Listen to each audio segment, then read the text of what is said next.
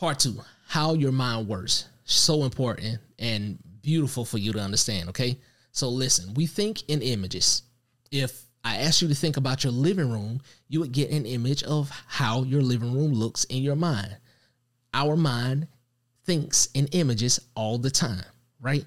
So we think in these pictures. When we desire to see something new, we are forced to use a God given tool called the imagination. And I like to look at it as image nation.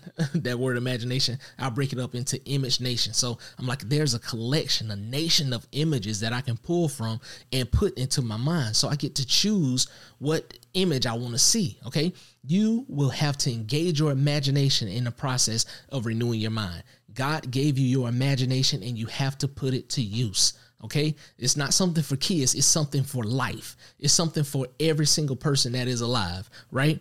You have to engage your imagination if you desire to renew your mind. So let's build an image in your mind. If we want to renew our minds, we need to have an image to help us understand and see how the renewal process actually looks, right? This will eliminate confusion, establish order, and give understanding. Understanding will increase your confidence and uh, to take action and make real change in your life. And I just love visuals and learning that way. Okay, so hopefully this helps when we when we see this. Okay, so before we get to the visual, this scripture is important. Now may the God of peace himself sanctify you completely and may your whole spirit and soul and body be kept blameless at the coming of our Lord Jesus. That's First Thessalonians 5:23, okay? So, spirit and soul and body, we're looking at our makeup, okay? I call this the self structure. This is how God designed us. So, let's look at it. Spirit, soul. Soul is the mind, is where the mind is located in your soul, okay? And then your body. Okay, so let's look at these and kind of get an understanding of how they uh, relate to one another. The soul, the spirit is a is the spiritual non-physical part of you. All right, it impacts the mental, the soul, the mental, emotional, and physical part of you. The spirit is basically the superior part of you. It is who you are, and it impacts your mental, your emotional, and physical part. Okay, so the soul, the mind, is the mental and emotional. It is also non physical, right? It is influenced by the spiritual and it impacts the physical. Understand that. The soul is influenced by the spiritual and it impacts the physical. Okay? So, for example, let's think about this. Okay, we let's say you read the word of God and says, um, love other people as you love yourself. And then you understand that, okay, in your mind, the word of God, Jesus said, My words are spirit and their life. So I take the word of God, it's spiritual information, it's spiritual revelation to me, right? And now I put it in my soul, I put it in my mind. I'm influenced by the spirit of love that God has placed in me. And I put that character of love in my mind, the way that I think about me using the characteristic of love in my life. I can see myself operating that towards my family. I can see myself operating in uh, that towards my my uh, coworkers or what have you, and and it causes my body to act and behave a different way. So that's what I'm saying. The spirit impacts the soul. The soul impacts the body. All right. The spirit impacts the mental and emotional. The mental and emotional impacts the physical right? And so the physical is influenced, which is a body. The physical is influenced by the, the mental and emotional, and it's influenced by physical senses, okay? And it interacts with the physical world around you. So our mind impacts how, how we feel, and our mind also impacts what we do. Our senses, sight, taste, touch, hearing, smelling, seeing, all of that, all of that brings in information from the outside world and causes us to know how to interact with the world around us. We touch a hot stove. Oh, that's hot. I don't need to touch the hot stove. Okay. So our senses help us interact with the world. So you are spirit, soul, and body. You are not a body. You use a body. you live in a body. You are not a body. You're not even your mind. You are spirit. You are spirit. You're made in the image and likeness of God. So you are spirit. You have a mind. You use a mind and you live in a body. Okay? So this is not me. You see the physical representation of me, but this is not me. All right. In our minds over time, because think about it, the, the who the body that you were as a baby is different than the body you living in right now. So the body changes. so it's not the same body. you got a new body right now. and so the spiritual you never changes though. The mind also develops. It also increases in understanding and wisdom. But the spiritual essence of who you are never changes right? So your spirit, soul, and body. And now let's look at the soul structure. So we're going to dive in to look at the mind and how the mind is structured. So I call it the soul structure. First, we looked at our self structure. Now let's look at the soul structure. You have the conscious mind, you have the emotional mind, and then you have the subconscious mind. These are important for us to understand, and we have to understand how each one of these work. Uh, let's look at the conscious mind first. The conscious mind thinks, reasons, makes choices. This is your educated mind. It receives information from the outside world through your five senses, right? It creates, originates, designs thoughts and mental images. So your your your conscious mind can create, it can originate, and it can design thoughts and mental images, right?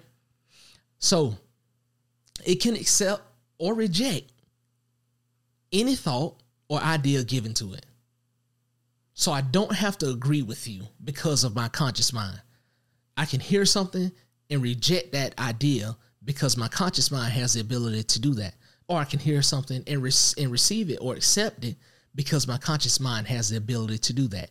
And so the conscious mind transfers accepted thoughts, listen to this, to the subconscious mind. The conscious mind transfers uh, accepted thoughts to the subconscious mind for storage. Now, why do I want to store an idea or, or uh, a thought that comes into my mind. Why do I want to store it? I want to store it for later use. That's why I want to store it. And so we'll see this in a minute. So it does not control the actions you take. It chooses them, but a, it does not control them. Your conscious mind chooses the actions that you take. Your subconscious mind controls the actions that you take. And so, but in the conscious mind, this is where the renewal process begins because the conscious mind has to operate or or create some new thinking. It has to get new ideas from somewhere, right? And and our primary source for getting those new ideas is the word of God. It's from God through prayer, through reading the word, through spending time with God. We have to get new understanding in order for us to accept those thoughts and store them for later use to use as new beliefs to help empower us to bring transformation into our life. I'm kind of getting ahead of myself, but that's fine. Let's keep going. So these are facts about your uh, subconscious mind. So look, the subconscious mind is where renewal takes place. Renewal is initiated and started in the conscious mind, but renewal takes place in the subconscious mind. This is where your emotions live. It does not think or decide. It needs renewed thoughts to be given to it by the conscious mind. Why? Because the subconscious mind cannot reject thoughts, it must accept thoughts. It doesn't have the power to reject thoughts. Now, what it does have the power to do is to remind the conscious mind of what is already what has already been accepted. So, like I was using the example of us um, doing the the New Year's health re, uh, resolution. We want to work out and eat healthy and all this kind of stuff. When we start to do something different, we start to do something new. Our subconscious mind has stored beliefs of us overeating, of us not working out, of us not liking to drink water, of us not, you know, wanting to eat healthy or whatever. It has those stored beliefs and it reminds the conscious mind, like, hold on, this is who you told me to be. So it's almost like a survival uh, tactic for the subconscious mind because change seems like a threat to the subconscious mind. So it's like, no, we, we, I thought you wanted me to, you know, overeat. I thought you wanted me to not like working out. So are you sure you want to change? Because if you if not, we got this thing on program. We got this thing on automatic play. and if we're to run the program, we just can keep running the program. Are you sure you want to change? And most of the time, what happens is we hear that message, those alarms go off, and we want to we go right back to living the same way we were living before because we're not as committed to making the change that we thought we were committed to making. And so we fall back into the same habits and the same routine, and then we start living in the same way that helps us or causes us to produce produce the same results in life. All right. But the subconscious mind, it can't reject something that the conscious mind is repeatedly telling it to do. The more that you drill this thing in, the more that you put these new beliefs into your conscious mind, the subconscious mind says, okay, we're getting a new consistent idea, a new consistent belief, a new consistent way of thinking. And now it's time for us to accept it and store it. It's time for us to accept this. All right. So look at the next one. Accepted ideas become programmed in this part of the mind, in the subconscious mind, and create your mindset or your belief system, which is your habitual way of living. So your belief system, your mindset helps you live in a certain way without you consciously thinking about it. Think about that. That's you you can brush your teeth and not even think about what you're doing. You can drive a car and be thinking about something else and not even realize how you got to your destination. Why? Because the subconscious mind is what's driving. The subconscious mind is what's doing the work for you. Okay.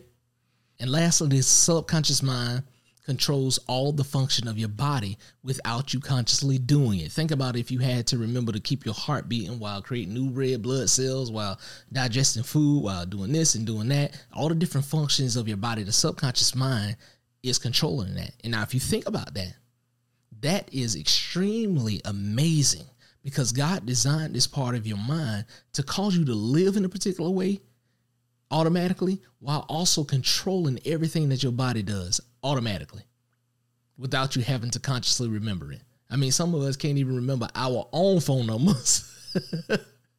so imagine us trying to process all of this information and control all these systems at the same time. You are uniquely and wonderfully made. You are designed with extreme perfection and beauty. And I love this because understanding how God designed us helps me understand just how much He loves us. So, all right, let's keep going because this is just amazing to me. Okay, so let's recap how your mind works. You will have to engage your uh, your imagination in the process of renewing your mind. Your self structure is your spirit, soul, and body. Your soul structure is your conscious mind, your emotional mind, and your subconscious mind. Okay. And um, four, conscious mind is your thinking mind, and your thinking mind chooses. Simply put, I know we went through a lot about the conscious and subconscious mind, but we want to keep it simple right now. Conscious mind is your thinking mind, and, and it thinks and chooses, right? Your subconscious mind is your habit mind. It executes and automates. Think about that. Okay. The subconscious mind executes the instructions given to it by the, the conscious mind, and then through executing certain activities so much it'll automate those activities because you keep doing it over and over. It want to put it on autopilot and cause you to do it without thinking okay? So that's the the uh the structure of your mind and these different functions of your conscious mind and your subconscious mind